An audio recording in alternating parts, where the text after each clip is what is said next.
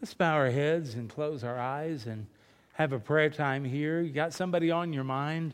First of all, think about those who are lost without Christ. It's always good for us to pray for them. Christ is our only hope. Lift them up before the Lord.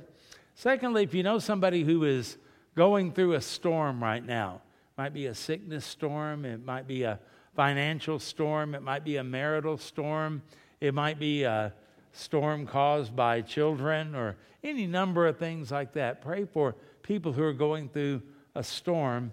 And also, pray for our nation. The Bible tells us we're to pray for kings and all who are in authority that we might live a quiet and peaceful life. And there's so many things that are going on now that seem to be kind of a threat to that quiet and peaceful life. And yet the Bible says the answer is to pray. And then the Apostle Paul says something very interesting right after that. And he talks about God desiring to save all kinds of people. You know, those kings, those people in authority, their biggest problem is not their political party, their biggest problem is the condition of their heart. And only God can change a heart. And so we pray for them because more powerful than America's nuclear arsenal are its churches, where believers gather in the name of the Lord and they pray together according to the word in the power of the Holy Spirit. Unstoppable. So let's bow our heads. Let's close our eyes. And I'm going to give you a moment to pray. Whatever I said uh, that may have kind of sparked your attention, pray in that direction.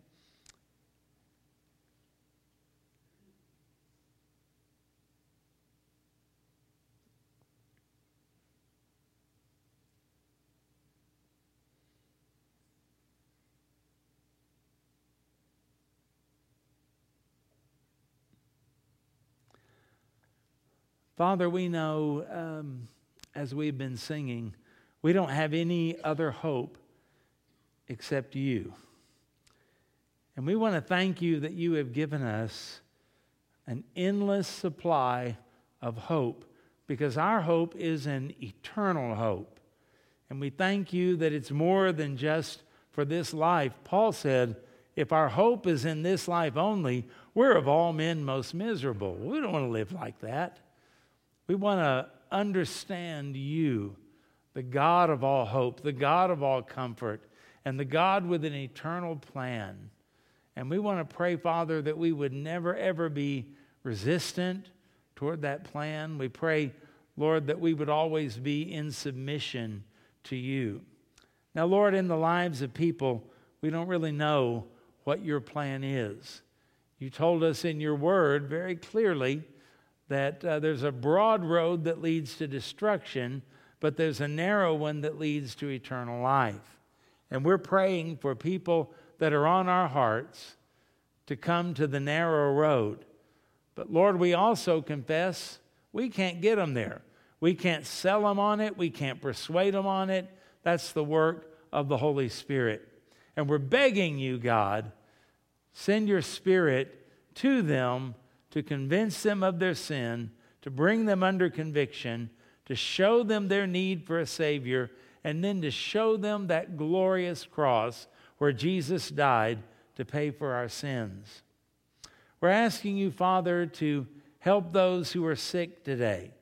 We've got people in the church still battling uh, COVID, and um, I pray for them. And we've got other people with other things that are going on in their life as well that are physical. And uh, we want to ask you, as a God who is a healer, to heal them. And if you use doctors and medicine and all of that, we still will praise you because you're the one that gave humans the wisdom to know how to use that medicine to come up with treatments. And you're also the God who made our bodies with the ability to heal. If you choose to do it in a supernatural way, well, then hallelujah. We'll praise you even more and we'll thank you regardless because we know that um, however long we may live here, living here and living well is not the goal. The goal is to be with Jesus in heaven, according to what John 14 says, in that mansion you have prepared for us. And then, Father, we pray for our nation. And we uh, freely acknowledge, Lord, we deserve your wrath. But we're praying that, as the Old Testament says, in wrath, you would remember mercy. And we pray for our president. We pray for our vice president. We pray for Congress, both houses. We pray for governors and our state legislatures. We pray, Lord, for school boards and we pray for uh, mayors and city councils. We pray for judges from top to bottom. And we ask, Lord, that you might be glorified, that your plan and your agenda might supersede whatever man tries to do. And we pray, Father, that you would save people that we don't expect to see come to the, know the Lord. And we pray that you would do it to remind us of your sovereign power. We pray, Father, that you would bless us today. And we pray that in this blessing, as we look into your word, open our eyes, give us tender hearts, and let us understand what you would say to your church. In Jesus' name we pray. Amen. Okay, Exodus. Exodus chapter 23. We've got a bunch of slaves, ex slaves, that are on their way to Canaan. Do you remember the song? I am bound for the promised land. Oh, who will come and go with me? I'm bound for the promised land. It's a hymn called On Jordan's Stormy Banks I Stand. Used to love that hymn. And um, in that hymn, it talks about the promised land as dying and going to heaven. I'm on my way to the promised land. Well, I understand why they would say that. I just would suggest you it gives us a wrong picture. And we'll talk more about this next week, so I'm not going to belabor the point. But when the Israelites went into Canaan, they had certain laws they had to follow, or God told them, You're out. I'm so glad that's not going to happen when I get to heaven. I'm glad I'm not going to come to a introductory orientational meeting at the gates of heaven and have somebody come out and say, Here's how you have to live here in heaven, or you're out. That, would be terrible, wouldn't it? So, uh, Canaan, the promised land, was a place where if they didn't obey, God promised them they were going to be out, and that happened to them. He also told them when you get to that land, there are Amorites, Hittites, Hivites, Perizzites, termites, right? All those ites that are in the land, and you're going to have to fight.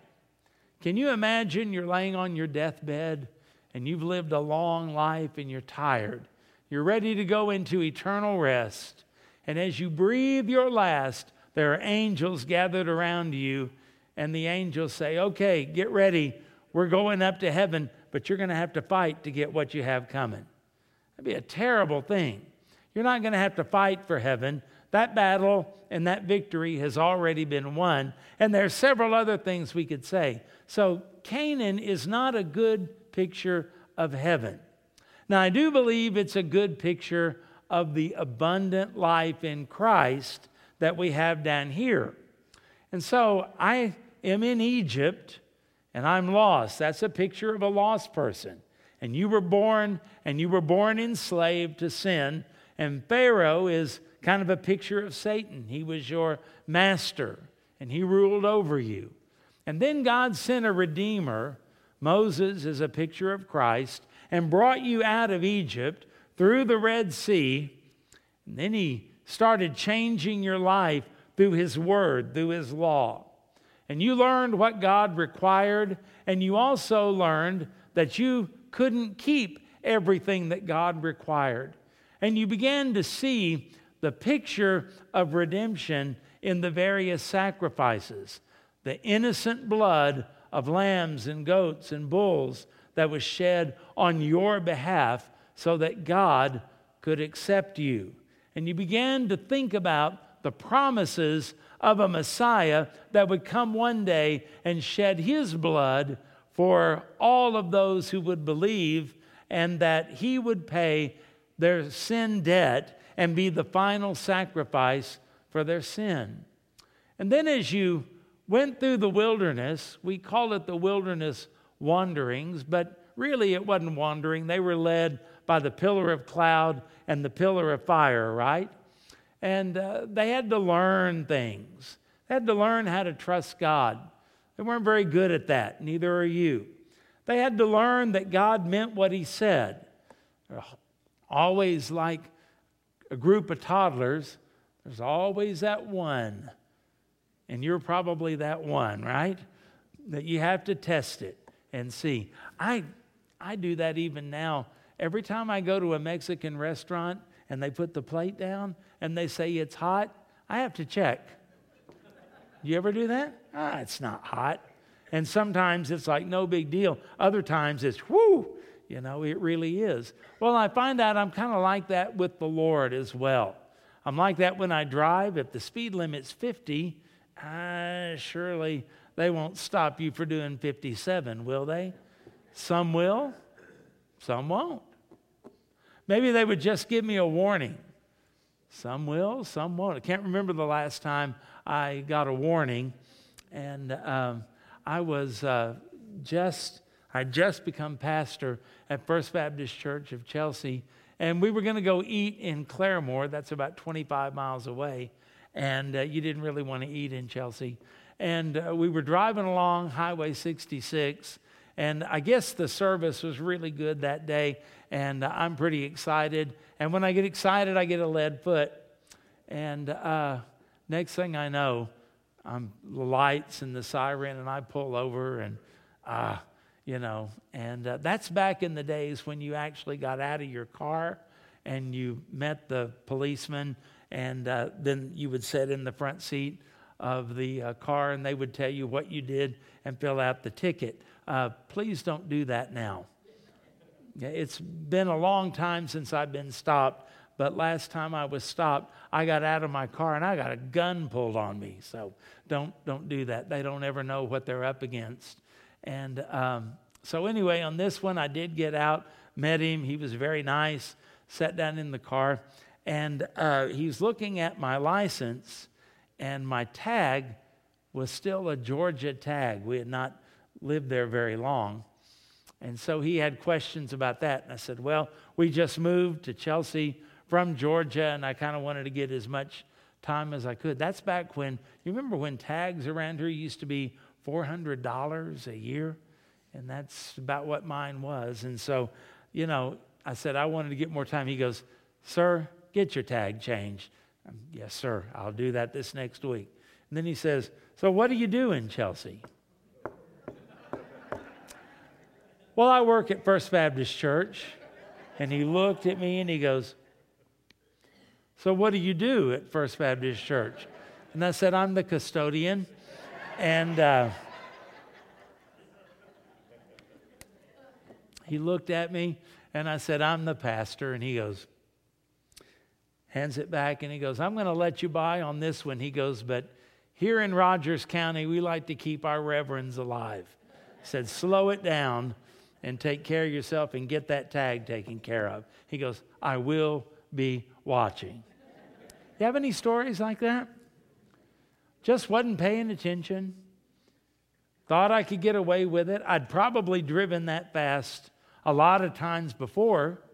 And that's about as smart as going through a red light. I mean, it's turns red and you hit the gas and you go through and you go, whoo, I think I'll do that all the time. What's the point in stopping? Well, you know what the point of stopping is, and you know that if you keep doing that, it's not going to turn out well for you. And there are times when God speaks, and it seems as though we kind of escape by. We, we get a warning. And we think in our, depra- in our depravity, we tend to think, well, then I guess God doesn't care. And I guess it's okay to run those red lights or exceed those limits.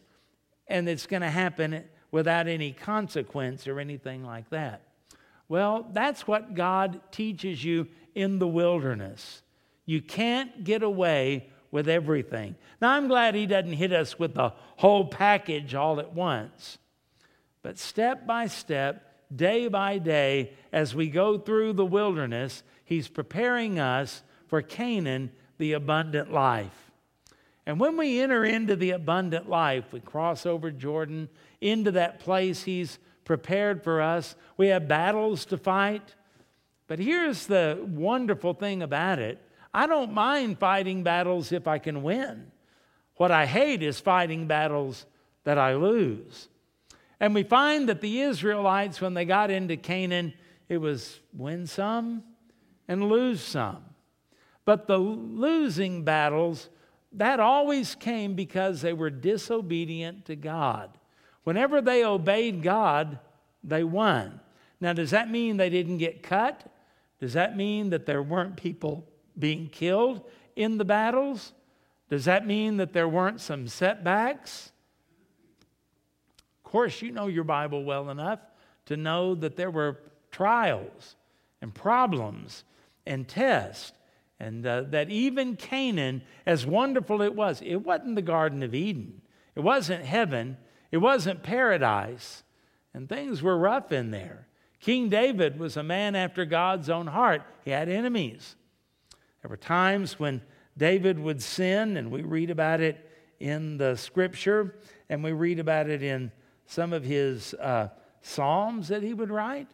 And there were times when, you know, he would cry out to God and wonder what was going on. And there were times when God showed him. There were other times when it was just, well, he was doing what Paul said those who desire to live godly in this life shall suffer persecution. Hey, folks, there are going to be some people that just don't like you just because you represent God and you try to honor God in everything that you do. And Jesus said, A man's enemies will be those of his own household. You ever had any of that? That's a tough, tough thing to go through. So God has to get us ready through the wilderness. He takes us out of Egypt, and in the time in the wilderness, that's where you learn to believe God. That's where you learn the consequences of disobedience. That's where you learn that God means what He says. And until you do that, you really can't enter into the abundant life. But when you get that, you'll be able to enter into the abundant life and you'll be winning more battles than you lose and you'll be seeing the blessing of God upon your life, and you'll begin to walk by faith and know that all things work together for good, and um, you'll love the Lord more.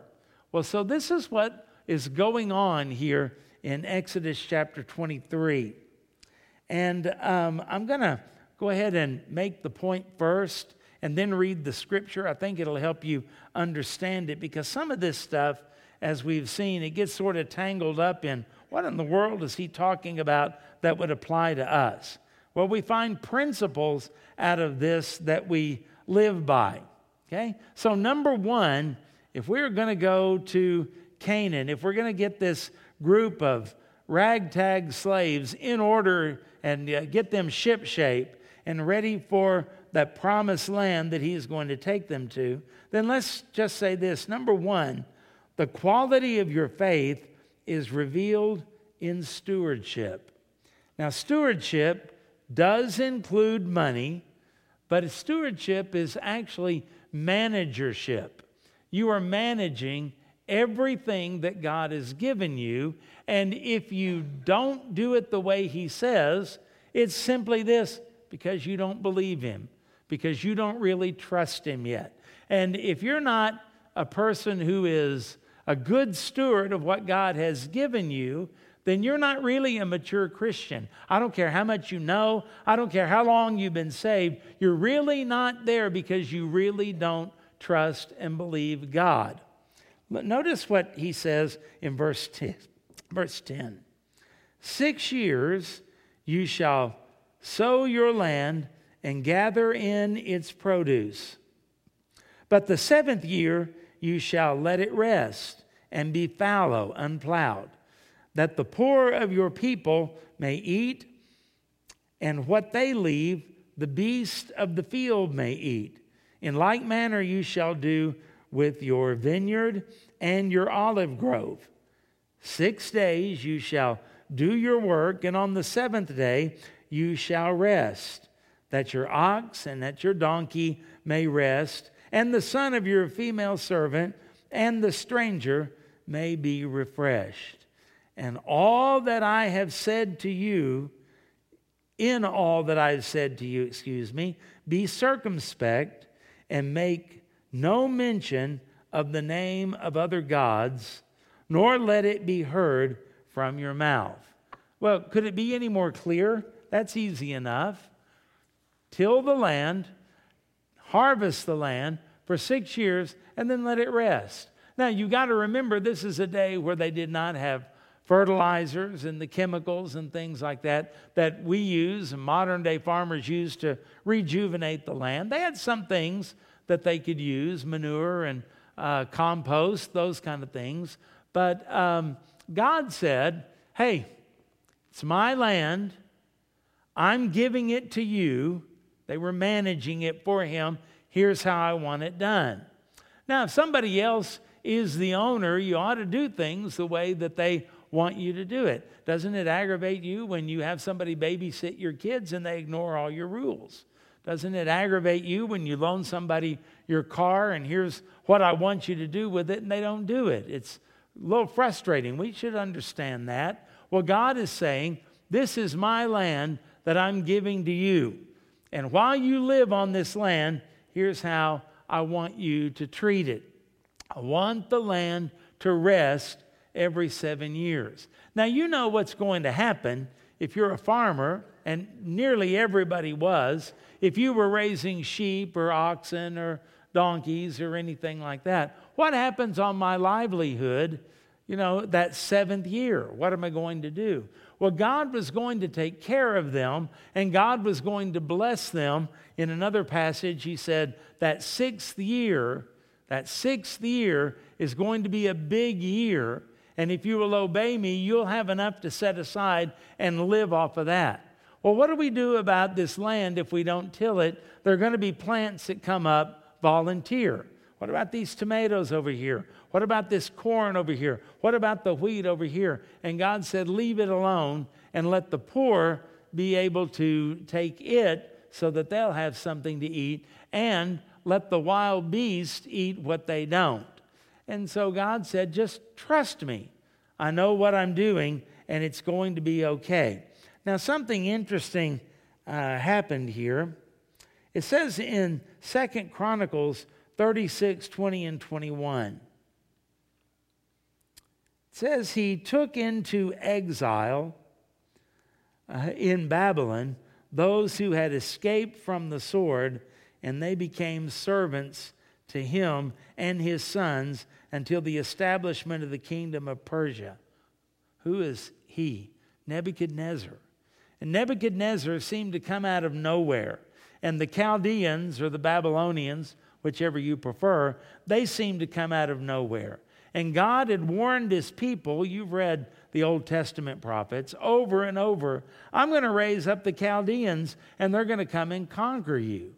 And when the prophets would say that, the people would kind of snicker uh, because thinking that those Chaldeans, those nomadic people that, uh, you know, they were no threat. And yet, as time went by and warning after warning was ignored, Nebuchadnezzar became a world power. And he came in and he plundered the temple, temple and those who didn't die by the sword says he took them into exile to be servants. That's where Daniel, that's how he ended up in Babylon until the king of Persia conquered Babylon, right? And it says this was, going back to the text, to fulfill the word of the Lord by the mouth of Jeremiah until the land had enjoyed its Sabbaths. What?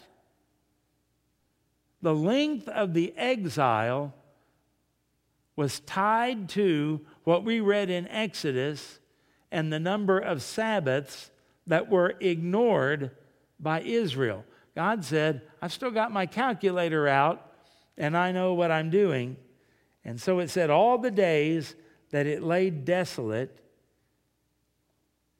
it kept, um, that it lay desolate, it kept the Sabbath to fulfill 70 years.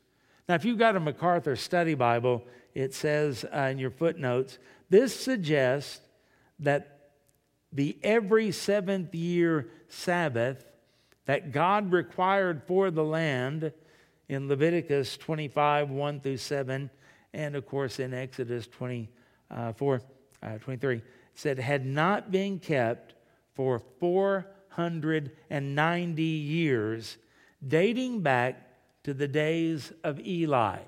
Remember Eli? Eli is the guy that Samuel worked for. That's a long, long time. And at some point, the farmers, the people of Israel, said, This is too costly. We're losing money on all of this. All of the Canaanites around us, they don't have to do this stupid stuff. Why is it only us?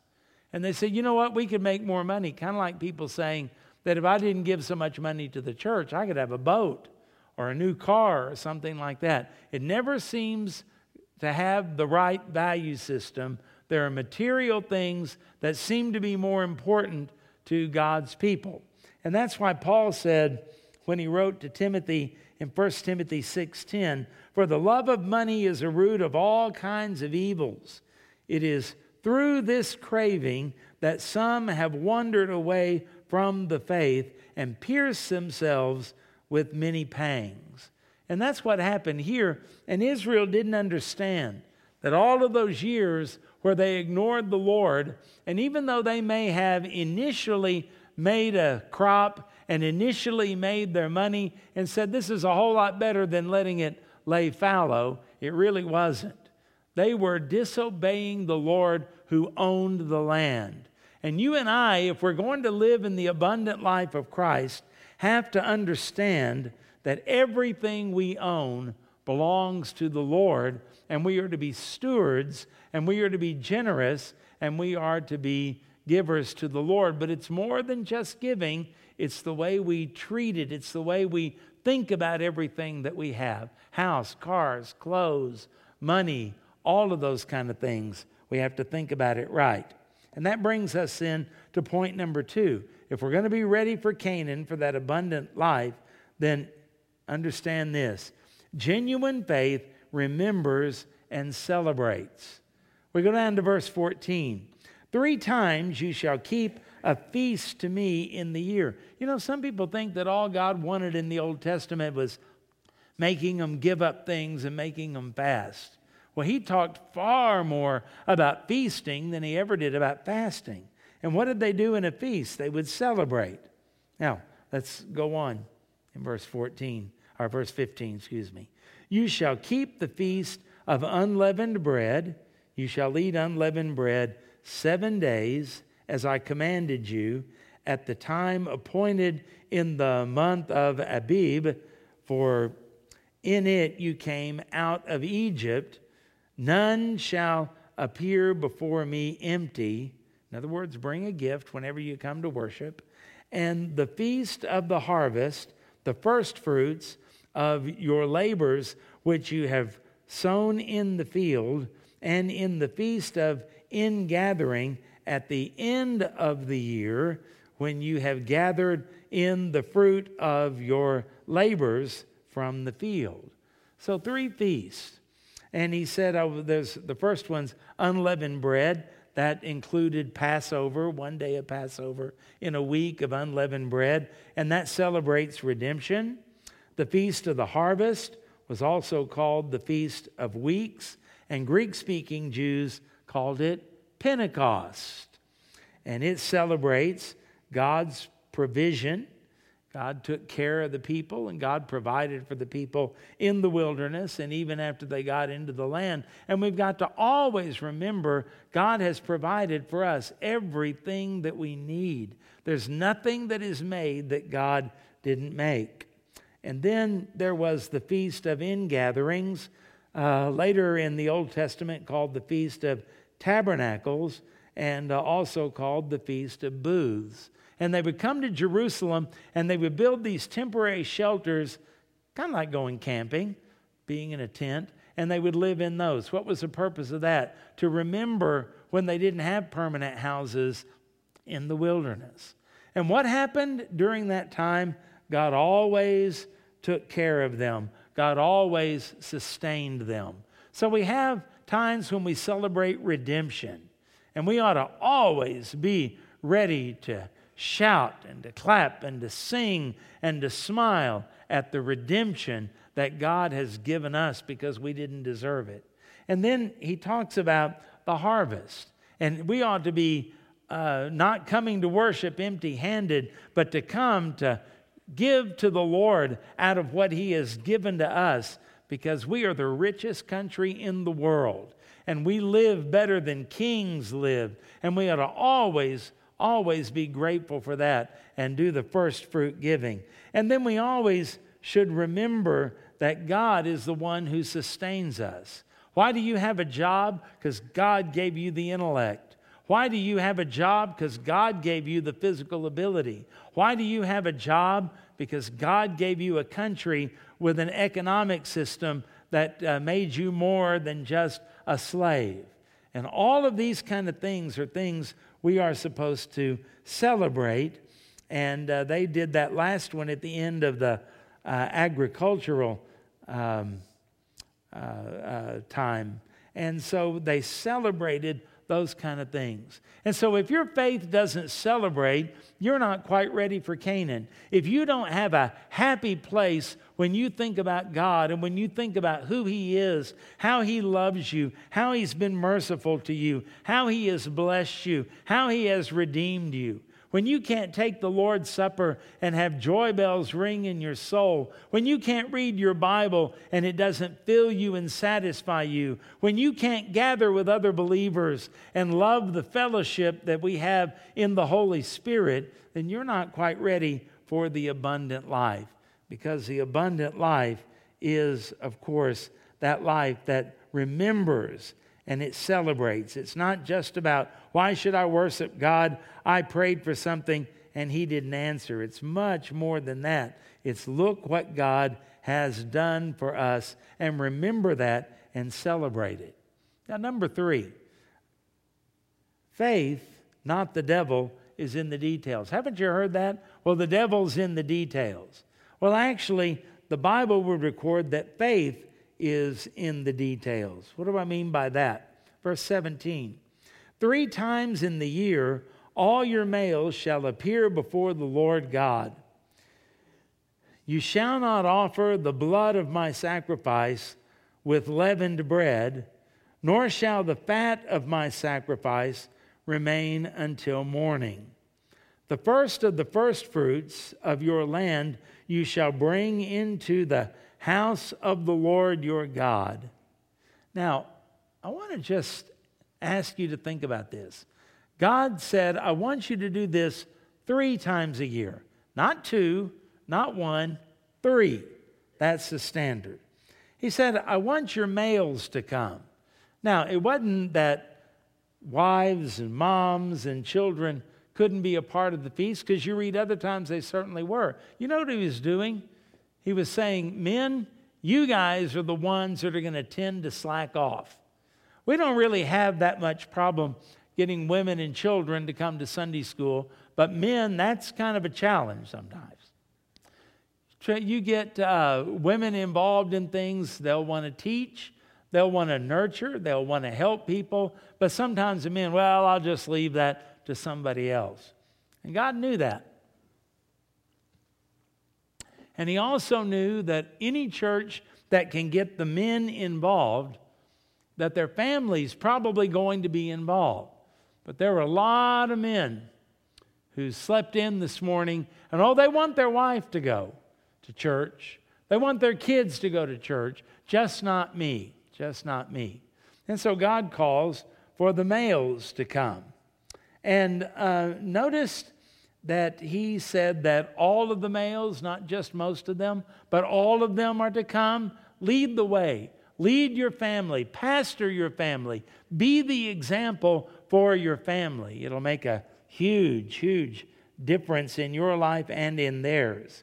And then he said it's supposed to be clean and not contaminated. And he said with the first fruits, it's supposed to be fresh, not the leftover rotten stuff after you've taken else uh, everything that you want. Well, we've got this stuff over here and it's going to rot anyway. Let's take it and give it to the Lord. And yet, so many people have that kind of an attitude. And God said, I don't want the blood of the sacrifice mixed with the leavened bread. Well, come on, God, what are you picky?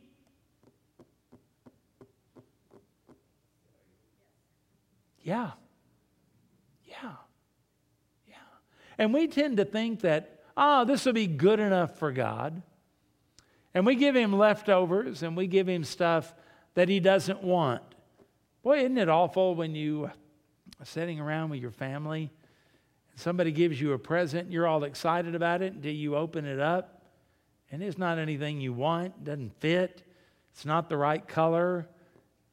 Then you have the thing of, what am I supposed to do? Well, it's always appropriate to be polite and say thank you, but, um, you know, it's not a whole lot of fun. And uh, that's why when you go back the day after Christmas, the lines are so long in all the stores, right? People taking back all those wonderful gifts that you got them. And there are those times when we offer God things that cost us nothing. We offer to God things that He didn't ask for, and we ignore giving Him the very thing that He wants. Render unto God the things that are God's Unto Caesar the things that are Caesar's, but unto God the things that are God's. He wants your heart. He wants your thoughts. He wants your love. He wants your enthusiasm. He wants your obedience. Faith, the devil is not what's in the details, faith is. And so faith pays attention and looks at all of those things and does it the way God wants it done, not in a haphazard, casual manner. And then lastly, notice that the best faith is shown in difficult times. Okay? Here's our last part of the verse. You shall not boil a young goat in its mother's milk. Huh? Where'd that come from? What's happening here? Doesn't that seem weird? Disjointed? When you come, bring this and bring this, and don't bring it this way and all of that. And by the way, don't be boiling a kid, a young goat, in its mother's milk. I don't think there was a Jew present there that day that would ever thought of that. There's nobody that went, ah, shoot. Planned on doing that this afternoon. Nobody did that. Why was God saying that? Because that's what the Canaanites did. Now, we don't know a whole lot about it, but apparently it was a fertility rite. And they would take a young goat and they would milk its mother until they had enough to take the young goat and boil it in its mother's milk. Does that bother you? I mean, it's just sad. The very thing that should have sustained the young goat, fed the young goat, nurtured the young goat, made it feel secure uh, being so close to its mother. And yet you're taking the mother's milk and boiling the goat in it as some kind of ritual or some kind of occultic thing or some kind of fertility rite or some kind of a sacrifice to some demonic god. And God throws that in. Why? Well, I'm picturing Israel is in the land finally and everything's good. Oh, it's going good. God is blessing, and it is so great. Then there's that one year. That one year when nothing seems to go right. The ox had some calves and they died. The donkey stumbled and broke its leg and had to be put to sleep. Now the poor Israeli farmer is trying to push his own plow and having a few of the kids on the front of it to try to pull it because he doesn't have a donkey. What's he supposed to do? How's he supposed to make it? Well, he's praying while he has that, oh God, make everything fertile and productive. And he finally gets the crop planted and it doesn't rain, at least not at the right time. The sun's a little bit too hot. He's getting desperate, getting desperate. He doesn't know what he is going to do. Then he notices one of his Canaanite neighbors. Their donkey had twins. Their garden is growing a lot of stuff, and their crop looks fairly decent. And so he goes over to his Canaanite neighbor and he says, What did you do? And he said, Oh, I went to Baal, whatever, and uh, I offered a sacrifice. Oh, what kind of sacrifices do y'all offer anyway? Oh, we took a goat and we boiled it in its mother's milk and offered it to our God, and he has shown favor to us. Now, that Israeli farmer might have a tendency to walk back to his farm and go, you know, there might be something to that. And all of a sudden, this faithful farmer, who for all of these years has given God the glory, dependent upon God for everything, now he gets himself in a pinch. He gets himself under desperate circumstances. And let me tell you, your faith, the quality of your faith is shown when the times get hard. You're going to bail? You're going to quit? You're going to go the world's way? You're going to follow something else? Or are you going to be bulldogmatic and stay with the things of God? And far too many people are losing their testimony, they're losing their reputation, they're losing their effectiveness because they'll go all the way down on these four things we've talked about. And when times get desperate, they think that they are off the hook. No, that's the time when your faith is really shown to be either good or bad. Whether it's going to be the best faith or whether your faith was just a casual, fleeting faith. What have you done for me lately, God? Instead of seeing things as they really are. And all of this reminds us that our faith is always insufficient, isn't it? We always have to grow in faith. I believe, someone said to Jesus, help thou my unbelief. I pray that quite often. There are those times when I say, Lord, this is so hard to believe. It was easy yesterday, but the circumstances of today have made it difficult. Well, God's not going to say, ah, don't worry about it today. Do whatever feels right. Do whatever seems right. Do whatever looks right. And look around you and do what's working for all of them. Why doesn't He say that? Because all of that is a temporary, quick fix that is going to bring pleasure for a season, but it's, you're going to reap something you don't want to reap, and it's going to be long term. And so God says, just trust me. The Lord is my shepherd, David said, I shall not want. He makes me lie down in green pastures. He leads me beside the still waters. He restores my soul. And I want you to know today as we conclude God is not saying these things simply because He's a God that wants to enforce His will on you. He'll do that, and He's powerful enough to do that. It is, after all, His land and His provision, everything that you have. But it's because He wants to restore your soul. The thief comes only to kill, steal, and destroy. But Jesus has come that you might have life and that you might have it more abundantly. And that's why he died on the cross to pay for all of our sins. I hope you've trusted him for that. If not, will you? And will you confess him and surrender to him as Lord? And then, as believers, will you look and say, Lord, I'm not satisfied. I don't want to keep living the way that I'm living now. I want to cross over Jordan into the abundant life that Jesus died to give me. Well, here are four things that will help you get there. And once you get in there, it'll help you to stay there. These are things that are timeless principles that come out of God's Word, both in the Old and the New Testament. And these are the things that make your life joyful and worth living and truly, truly abundant. Will you pray with me? Heavenly Father, so many people are living substandard Christian lives. They're living lives that maybe look good and feel good, but they're just not producing the joy and the peace and the satisfaction that the Holy Spirit has promised to give us. Well, help us see that even in these four things, we violate them all the time. Only Jesus kept them perfectly. But you've called us to grow in the grace and knowledge of the Lord. So speak to our hearts now. Draw the lost to you. And also draw saved people to you today to show them how you want to bless them in this life with the abundant life in Christ.